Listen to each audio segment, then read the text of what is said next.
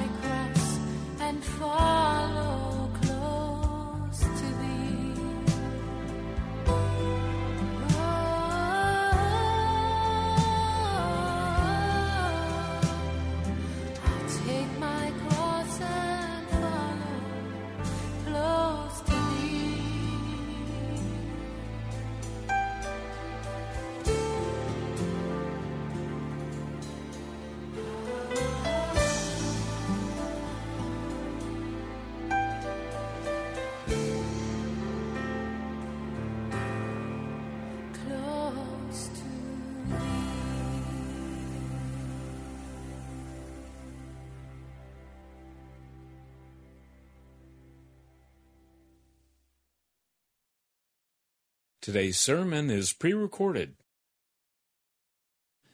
You can be restored. You can be restored. Almighty God, I step back and ask that I not be seen, but Lord, that you would be seen. For you are the Father of us all. And there is a great work of restoration that needs to be done, not just in this house, but Lord, in this nation. I ask today by faith for that work of restoration. Thank you, Jesus. I pray in your holy name. Amen. He was a man's man. He was respected.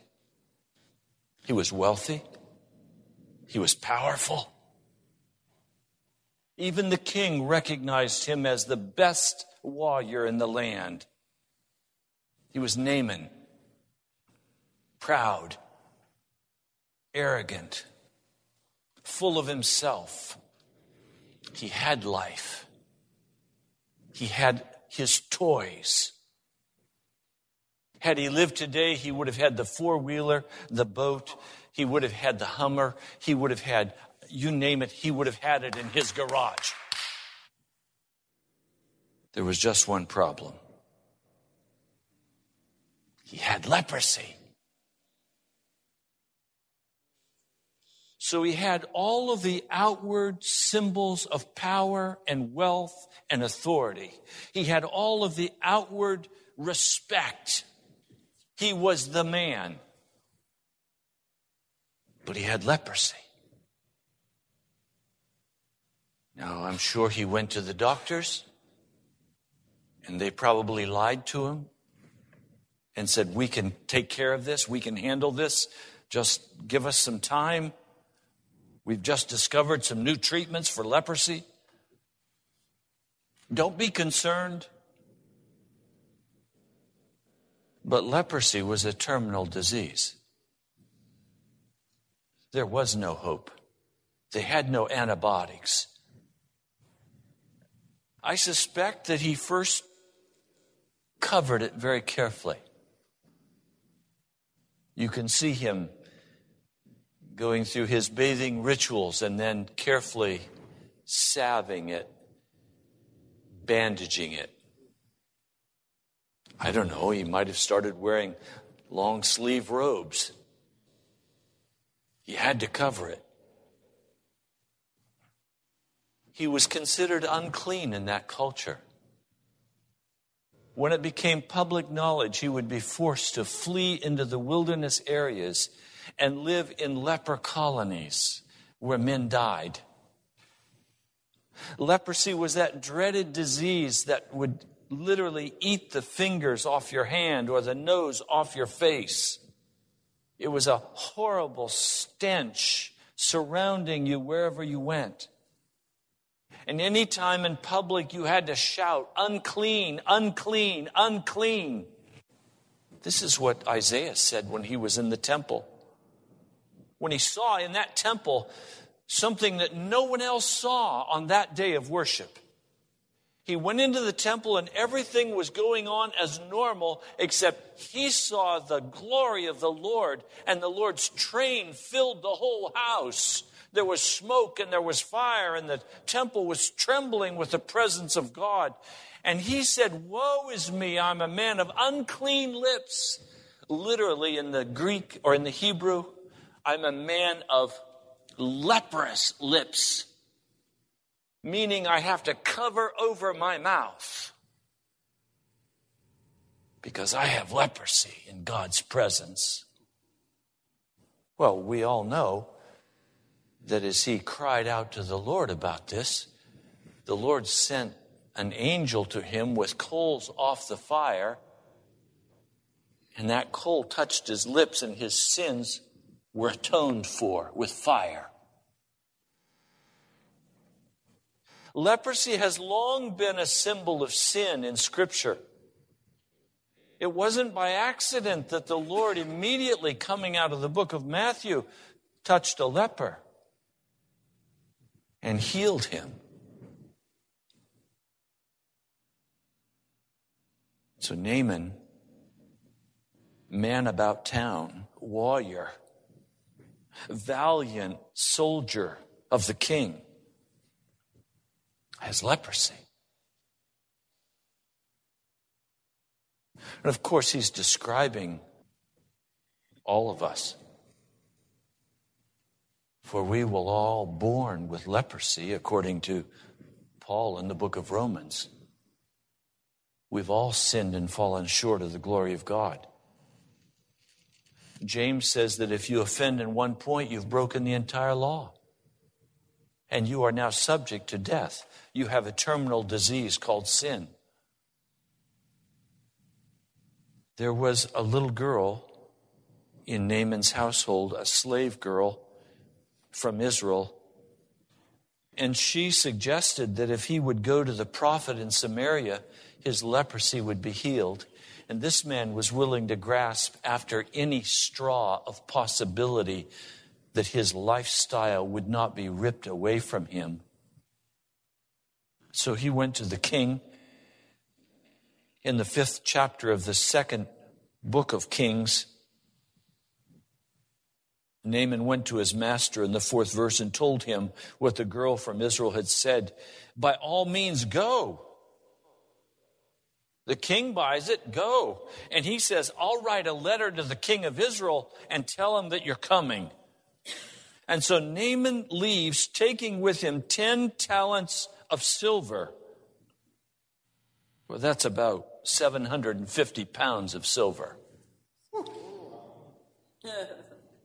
6,000 shekels of gold.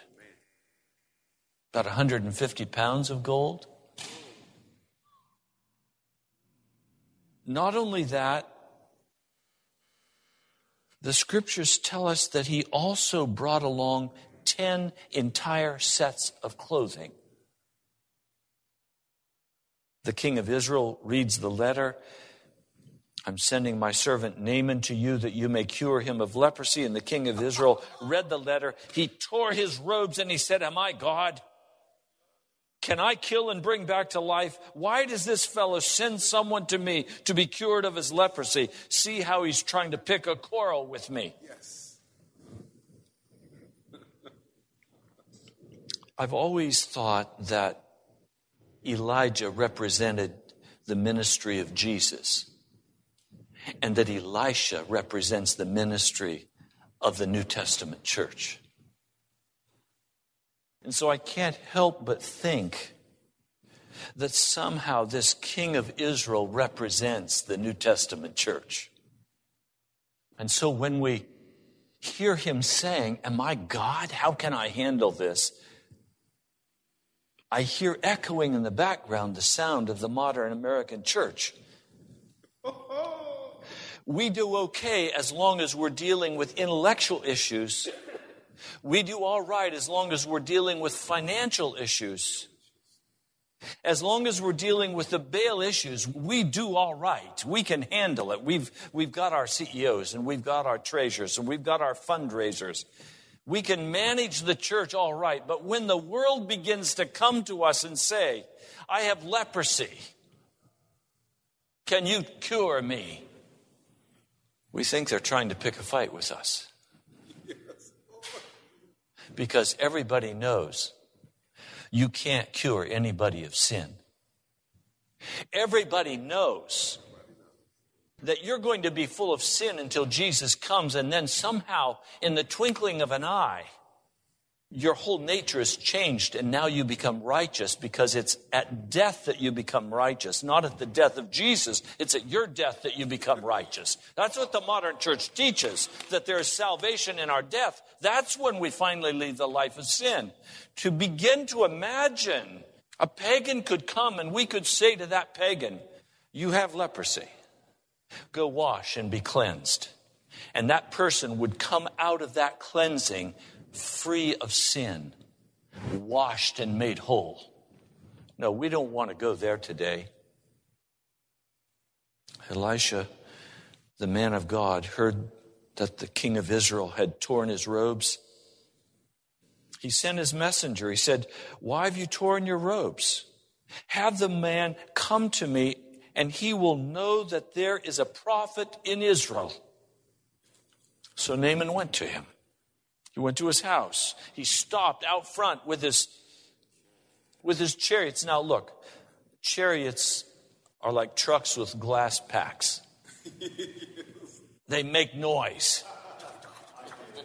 Elijah heard him arrive in front of his house. Yes. All this tears. There was no doubt he probably had noisemakers on his wheels. The approaches. Naaman is coming.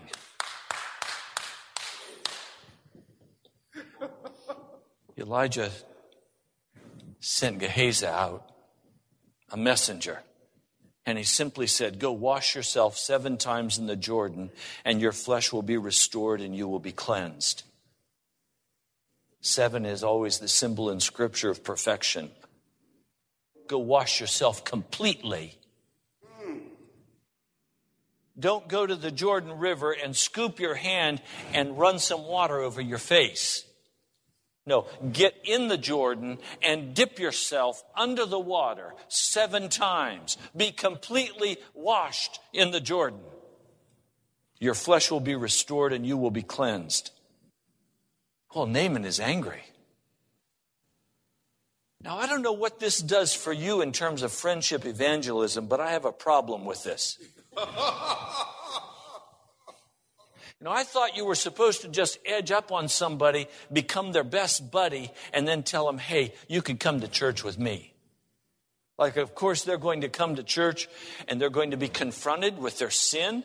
No, I don't think so because we don't talk about that at church.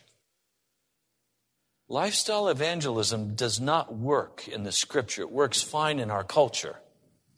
And it works fine in our church where we're all pretty well vaccinated against the gospel. But I have to tell you today, the gospel of Jesus Christ is very offensive. It's about a cross, which was an instrument of death, not a sentimental image to wear around your neck.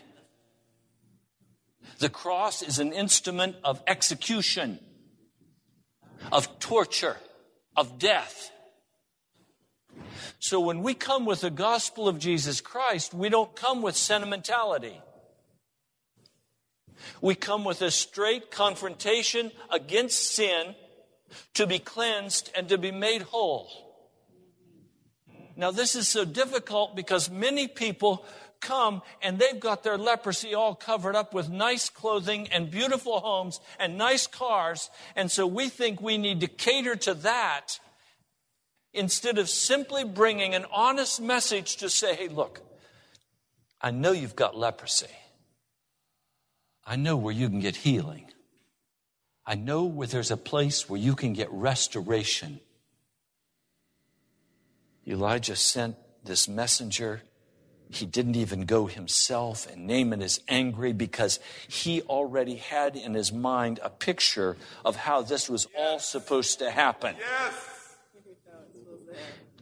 Verse 11, I thought that he would surely come out to me and stand and call on the name of the Lord his God, wave his hands over the spot, and cure me of my leprosy.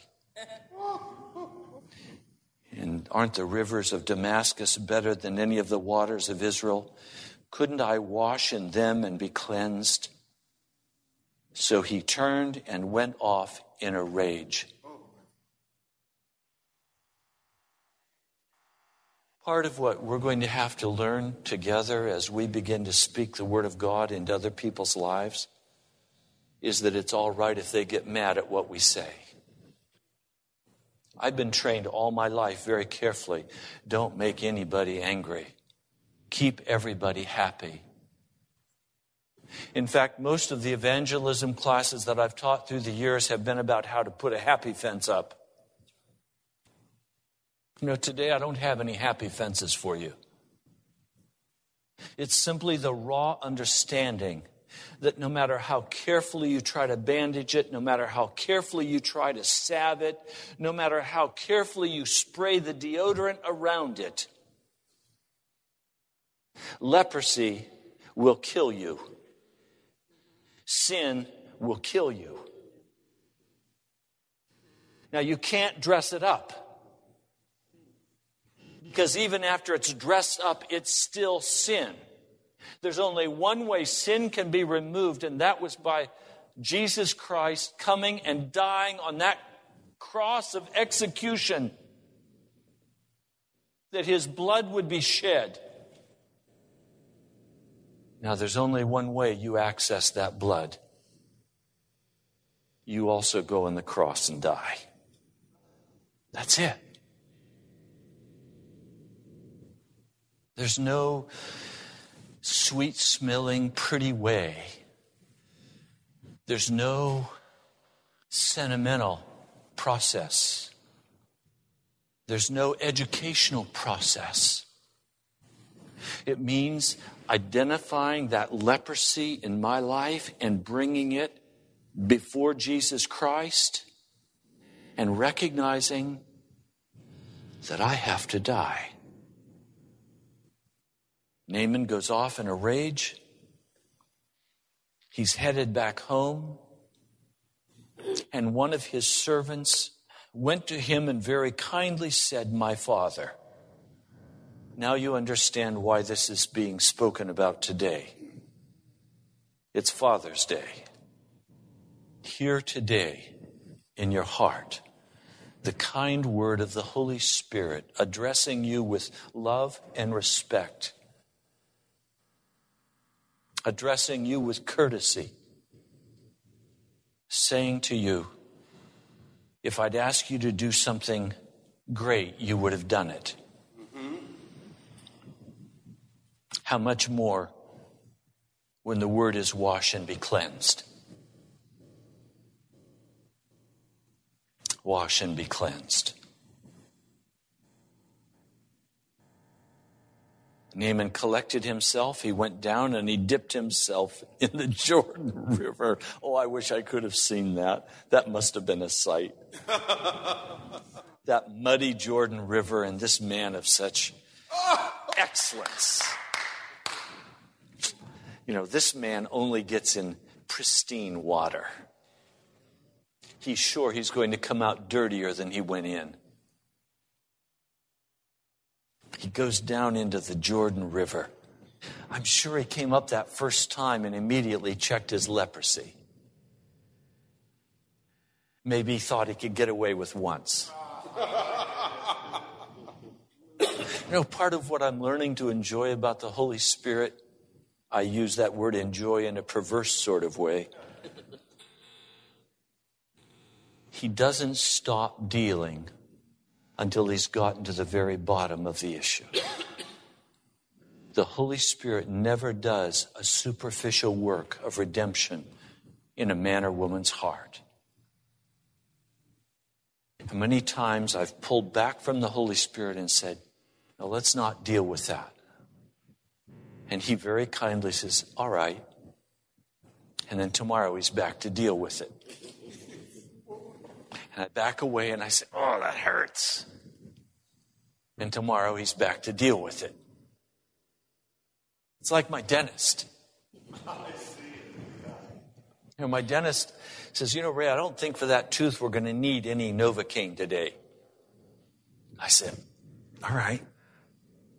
I'm a man. All right.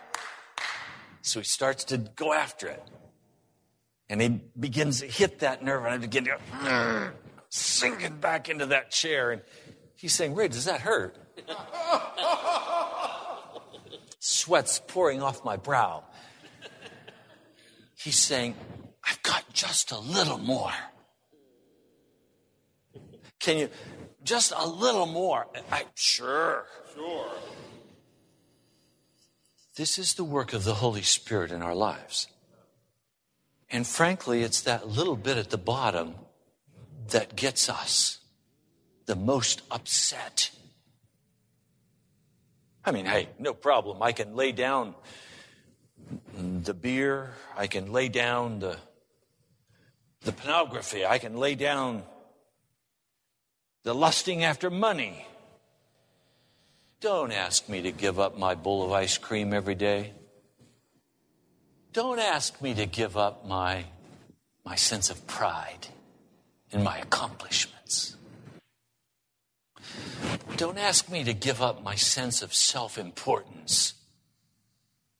I mean, I'm willing to give up these grosser sins. All right, you're right. I needed to get that cleaned up. I don't need that in my life. It's really destructive to my relationships. But self esteem, that's who I am. Don't ask me to give up. Did you know there was a time when self esteem was considered a vice? It was called pride. Well, we renamed it and we called it self esteem. And so now somebody, oh, I've got low self esteem.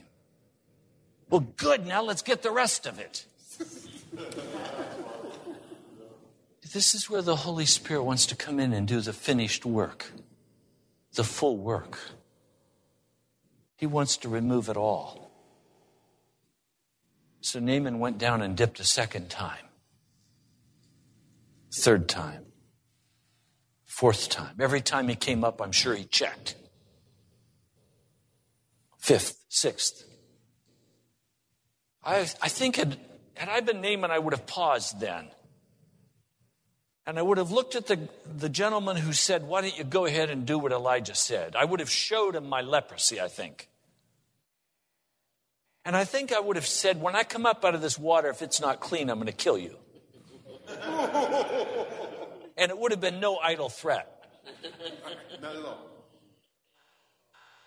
I'm sure he was angry the sixth time he went in.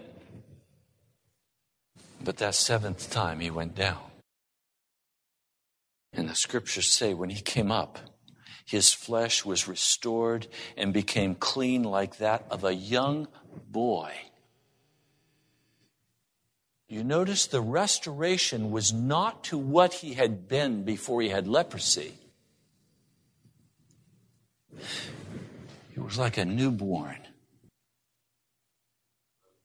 Now, I don't know if that rings a bell for you, but it does for me. Look at the book of John, the third verse. Jesus declared, I tell you the truth, no one can see the kingdom of God unless he is born again. Unless he's gone down seven times in the Jordan, he's not going to see the kingdom of God. He can see church, but he's not going to see the kingdom of God. And Nicodemus counters with, How can a man be born when he's old? Oh, here we go with our intellectual questions. Explain to me the philosophic basis upon which you would dare to say this, Jesus. Oh, Surely he cannot enter a second time into his mother's womb to be born. Jesus answered, I tell you the truth, no one can enter the kingdom of God unless he's born of water and the Spirit. Now, let's not be real philosophical about this. Let's be very practical. Could we? I was with my daughter yesterday. She's very pregnant.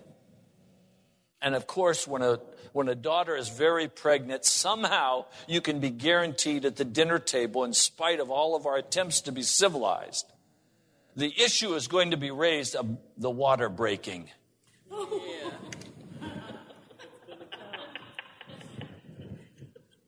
So let's talk about the water breaking. Jesus is saying we're supposed to be born again. He's saying the first thing that happens is the water breaks. What's he talking about? Those of you who are not informed on these things, the water that surrounds that baby has to break and flow out of mama before baby can be born. You were all in that water. None of you were hatched. Being born again means that that water has to break. That water has to have done its job. In the scripture, that water is for washing. So the first part of the process of entering that seventh time to be born again is the washing process must have its full work accomplished. This is what Jesus is saying. We're washed in the water. Now, we refer to this in other places as being washed in the blood. But Jesus is speaking in terms of birthing. And so here he uses the terms of a birth. That you know a person is about to be born again when they begin to confess their sins, they begin to repent of their sins, and the water begins to wash those sins away, and they turn aside from that way of darkness. That's the breaking of the water to indicate that now they're going to be born of the Spirit. Jesus said we have to be born of the water and we have to be born of the Spirit. Flesh gives birth to flesh, but the Spirit gives birth to spirit. Have you been born of the water and the Spirit, or have you been born of the flesh? Jesus answered, You must be born again. The wind blows wherever it pleases. You hear its sound, but you cannot tell where it comes from or where it's going. So it is with everyone born of the Spirit. Jesus is saying that once you are born of that water, it has broken. You are washed. You are made clean. You are born of the Spirit. You will no longer operate like a normal person in the culture. And the normal people in the culture will look at you and say, You're a strange bird. We never know what to expect from you. You don't value the things we value. You don't pursue the things we pursue. You're always going off on these crazy escapades. Like giving people money that there's no gain for me to give money to them. Yeah. No longer treasuring, as, as John Wesley said, if I have sixpence in my pocket when you bury me, you'll know I'm a thief and a robber. And in today's money, over $3 million went through his pockets. Tremendous resources flowed through this man, but he had no sticky fingers to hang on to those resources. He passed those resources on for the kingdom of God. The world looks at a man like that and says, That man's got to be certifiable crazy because he doesn't lust after the things that the world lusts after. He doesn't value what the world values. He doesn't have his hope in a, in a house or in a car or in a job or in a, a social standing. There's something else that drives a Christian. Now, where we're struggling today is obvious.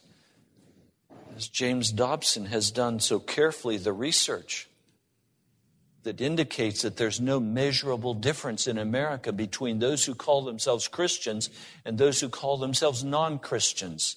They seem to spend their money the same way. They seem to go to the same places for entertainment. They seem to value the same kinds of things. There's no measurable difference except in one area that divorce is a little higher among evangelical Christians than non evangelical Christians. That's according to Focus on the Family. I would tell you that if that is true, and I have no reason to doubt from my own experience or to doubt the integrity of this man, Dr. Dobson, I would tell you that what we are seeing is a very clear indication that what we call church in North America has never been born again because the fruit is not there to demonstrate that we are any different than the world. There has to be dramatic difference between everything we treasure and love and everything we pursue. Our whole lifestyle is no longer that of the world, it is that of Jesus Christ, it is that of righteousness. The gifts of the Spirit are being produced love, joy, peace, long suffering, mercy. These are the gifts of the Spirit that have to be overwhelmingly evident in our lives if we're to call ourselves born again. How can this be? Nicodemus asks. Jesus says in verse, uh, this is chapter 10 of the book of John, verse 10, you're a teacher, you're, you're, an, you're a teacher in Israel and you don't know this? Then he begins to speak about the Son of Man being lifted up in verse 15, that everyone who believes in him may have eternal life. Or verse 18, whoever believes in him is not condemned, but whoever does not believe stands condemned already because he's not believed in the name of God's one and only Son. This is the verdict. Light has come into the world, but men love darkness instead of light because their deeds were evil. Everyone who does evil hates the light, and he will not come into the light for fear that his deeds will be exposed. In other words, he will not come into the light because if he does, his leprosy will be made plain to everybody. This is why James, speaking about this issue, said, Confess your sins one to another and pray for one another, and you will be healed. He could have said, Pray for one another, and you'll be born again. That's what Jesus is saying. See, we have so simplified coming to Jesus Christ that we have imagined that a pagan could come down the aisle, say, Yes, I want to receive Jesus Christ. I accept him. Now I'm saved. Thank you. No, it hasn't even begun yet. The washing, you're, you're down one time in the water, maybe. Now you're going to have to go the rest of the seven times. I'm so grateful for this because so many times I have hoped it could be instantaneous. Yes, the system. Have any of you just wished you could wake up one morning and all sin would be gone from your life? Have you ever prayed and said, Lord, just take it away? Just zap me and let me be different. No, he says, no, go ahead and do the seven times. Get washed, get clean. Now, theologically, I'm sure that we could find a basis, a very strong basis for saying that it can be just a one time deal and it's all taken care of. But practically, hasn't been that way in my life. Has it been that way in your life? No. And today, the gratitude of my heart is that the Lord did not cast me out after the fourth or fifth time down under the water. Or the 20th or 30th time down under the water. I'm very grateful to the Lord for that. That's kindness and that's mercy. You know, going down under the water is the symbol of dying, baptism. Of course, you know the problem is staying under that water long enough until we're changed, until we're transformed into the likeness of Christ. We keep wanting to get up out of the water quick. There's one more scripture I'd like to share with you. It's Ephesians, the fourth chapter. Let me just read the scripture in context so you'll understand clearly where we're coming from. I don't want to take anything out of context. The fourth chapter of the book of Ephesians, I'll begin reading with verse 17. So I tell you this and insist on it or demand it in the Lord that you must no longer live as the Gentiles do in the futility of their thinking. They're darkened in their understanding and separated from the life of God because of the ignorance that is in them due to the hardening of their hearts. Having lost all sensitivity, they have given themselves over to sensuality so as to indulge in every kind of impurity with a continual lust for more. You, however, did not come to know Christ that way. Surely you heard of him and were taught in him in accordance with the truth that is in Jesus. You were taught with regard to your former way of life to put off your old self, which is being corrupted by its deceitful desires, to be made new in the attitude of your mind, and to put on the new self created to be like God in true righteousness and holiness. This work of righteousness is, in one sense, what God does to us. that gift of righteousness pours into us. It's not something that we do through self help. But there is a role that we must play. There is a choosing in our hearts to put off that old self. We've spoken about this many times, but let me just try to lay it out in review once more. The way you can tell whether you have been born again is whether you have the power to choose not to walk in rebellion against God. A pagan does not have that choice. A pagan is going to rebel against God. The sin is going to capture them and carry them away. If it's gambling, they have no recourse. They are going to go and do it again and again until they've destroyed their family's finance. If it's pornography, they're going to go back again and again until finally they'll even destroy their marriage. They have no power to resist it. If it's lying, they will continue to lie. If it's stealing, they may not steal when they're going to get caught, but give them a chance and they will steal because it's in them. They don't have a choice about that.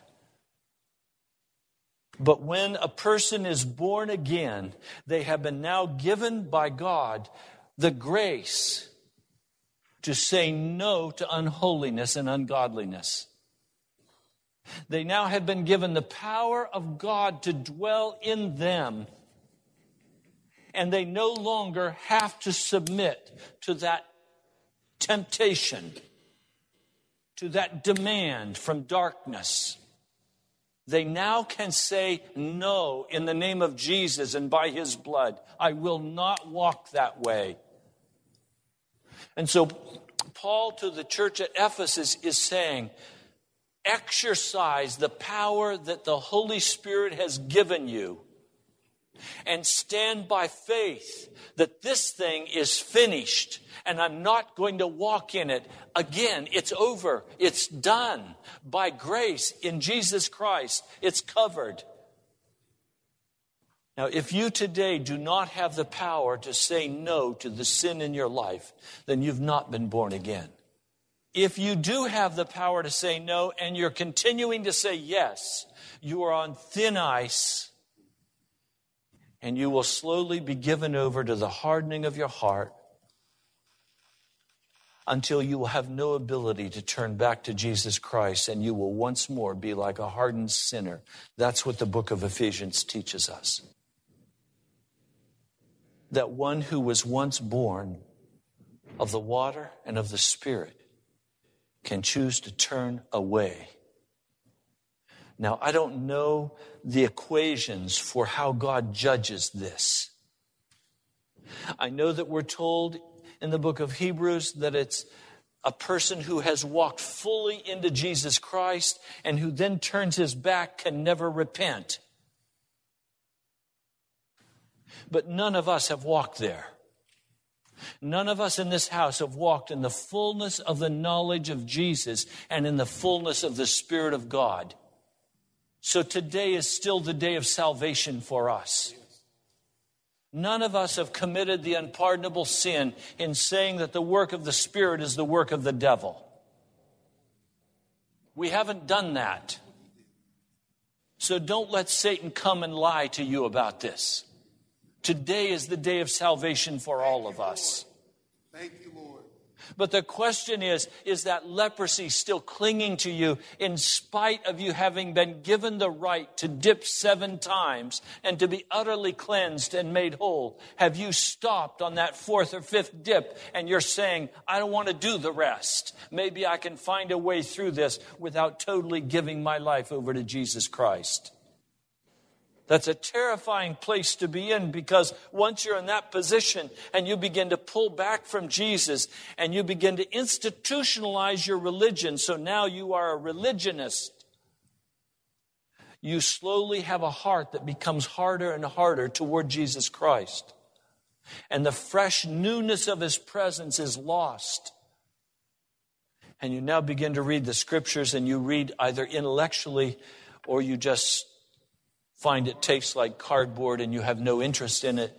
Instead, you pursue other interests that you may hold in your life. And so today, are we a house of leprosy or are we a house of having been utterly restored? What is the testimony of your life? What is the testimony of your witness? Do you bear witness everywhere you go that, hey, we're all sinners just doing the best we can do? You're like the world? Or do you bear testimony, I now walk in righteousness before God? I have the power of the Spirit in my life. Would you like to be set free of the leprosy in your life? I used to love this saying, you know, we're all just beggars. I found a place where there's some bread, so come with me. I'm a beggar going with you to get bread. No, I'm not a beggar anymore. I'm a child of the king. I live in the household of the Lord. There is bread in Bethlehem. I now dwell in Bethlehem. I can no longer claim to be like you who are in the world. I'm not. I've been changed and transformed by the glory of God. So now there's something new and powerful flowing in me called the Holy Spirit. Do you have that testimony in your life? Each of us has to identify today where we are in this process of coming into the fullness of Jesus Christ. But let there be no doubt we are being called to come into the fullness of Jesus Christ a place of joy and peace, a place where Baal worship no longer has any interest to us. We no longer provide for ourselves. We are simply on assignment from Jesus Christ wherever we go, carrying with us the gospel of peace, touching lives in whatever way possible, as directed by the Holy Spirit to call them out of darkness and into the light. If a medical examination were done of your life today, what would the doctor Jesus find? Would he find you clean with newborn skin? Or would he find you leprous and dying? Lord God, mighty King of Israel, I choose to walk in you, my Lord to be filled with your Spirit. I ask, Lord, today, would you deal with the leprosy that you find in this house? Lord, I choose to put off the old self, to no longer grant it any power or authority, to be made new in my mind and in my body. Lord, I pray that every man and woman in this house will bear the same testimony. I pray in your holy name. Amen. Thank you so much for joining us today. You've been listening to Pilgrim's Progress, brought to you by the National Prayer Chapel in Woodbridge, Virginia. Write to us at the National Prayer Chapel, Post Office Box 2346, Woodbridge, Virginia 22195 or visit us online at nationalprayerchapel.com. God bless you. We love you.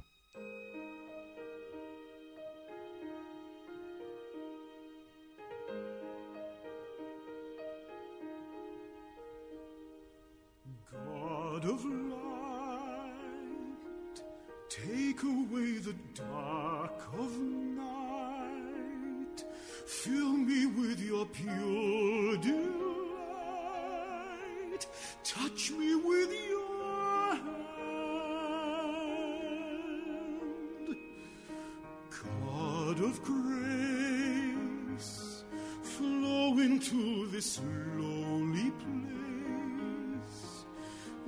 Listen as your children pray. Take me as I am, healer of my heart, lover of my soul, maker of the stars, the earth, the sky. Come and make me whole, Savior of this world, my My voice praises you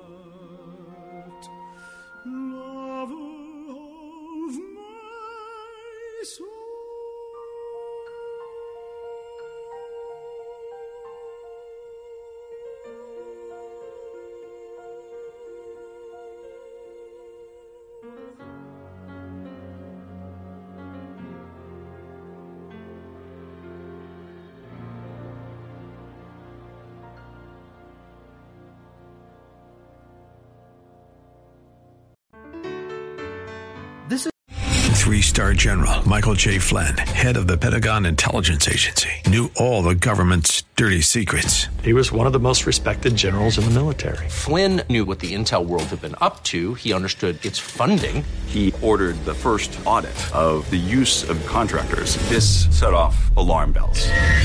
The explosive new documentary, Flynn, Deliver the Truth, Whatever the Cost, and covers the facts behind this scandal. Flynn told the truth. He was the most dangerous person for Donald Trump to hire. I find out the worst enemy that I'm going to face in my life is right here in America. They took my assessment and they wanted me to change it. And I was like, I'm not changing it. They had to get rid of Flynn. With in depth interviews, archival footage, and never before seen personal records of the man behind the headlines. I just felt like I was drowning. Flynn, Deliver the Truth, Whatever the Cost. Available now. Watch it today. Go to salemnow.com. Salemnow.com.